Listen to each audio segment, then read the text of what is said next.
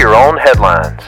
Hey, this is Dal Welsh, and next up is some random news to help you make the grace of God your biggest headline of the day. Today's podcast is sponsored by Ross's Harmonica Showroom and the letter L. So, what kind of pen do you use? Gel, felt tip, ballpoint, rollerball? A recent product review notes the unique joy of a fountain pen that cost a lot more than $1.75. Now, how much does a reviewer like his new pen? Well, this is what he said I just like that every day I get to work with something so thoughtfully made, so timeless, that I may pass it on to my kids someday. I've sure spent a lot more money on things that have made me much less happy.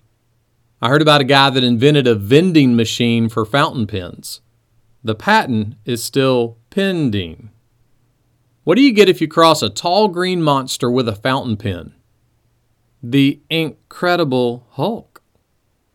Yeah, I know, that joke is incredibly bad. King David was writing about how overwhelmingly wonderful the deeds of God are. And this is what he said I will proclaim and tell of them yet they are more than can be told. The grace and mercy and love of God throughout history and right now today is beyond our ability to even think about, much less write down with a fountain pen. Someone put it like this Were we to fill the ocean with ink and stretch out scrolls to cover the skies, we could still capture only hints and whispers of the boundless love of God. We would drain the ocean dry and then still have so much more to say.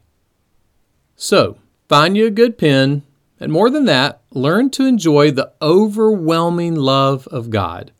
It truly is incredible. Make that one of your headlines today. Make Your Own Headlines is a little smidge of encouragement from Holland Avenue Baptist Church. Tune in Monday to Friday wherever you listen to podcasts. For more positive resources, search Holland Avenue on YouTube or Apple Podcast or visit hollandavenue.com.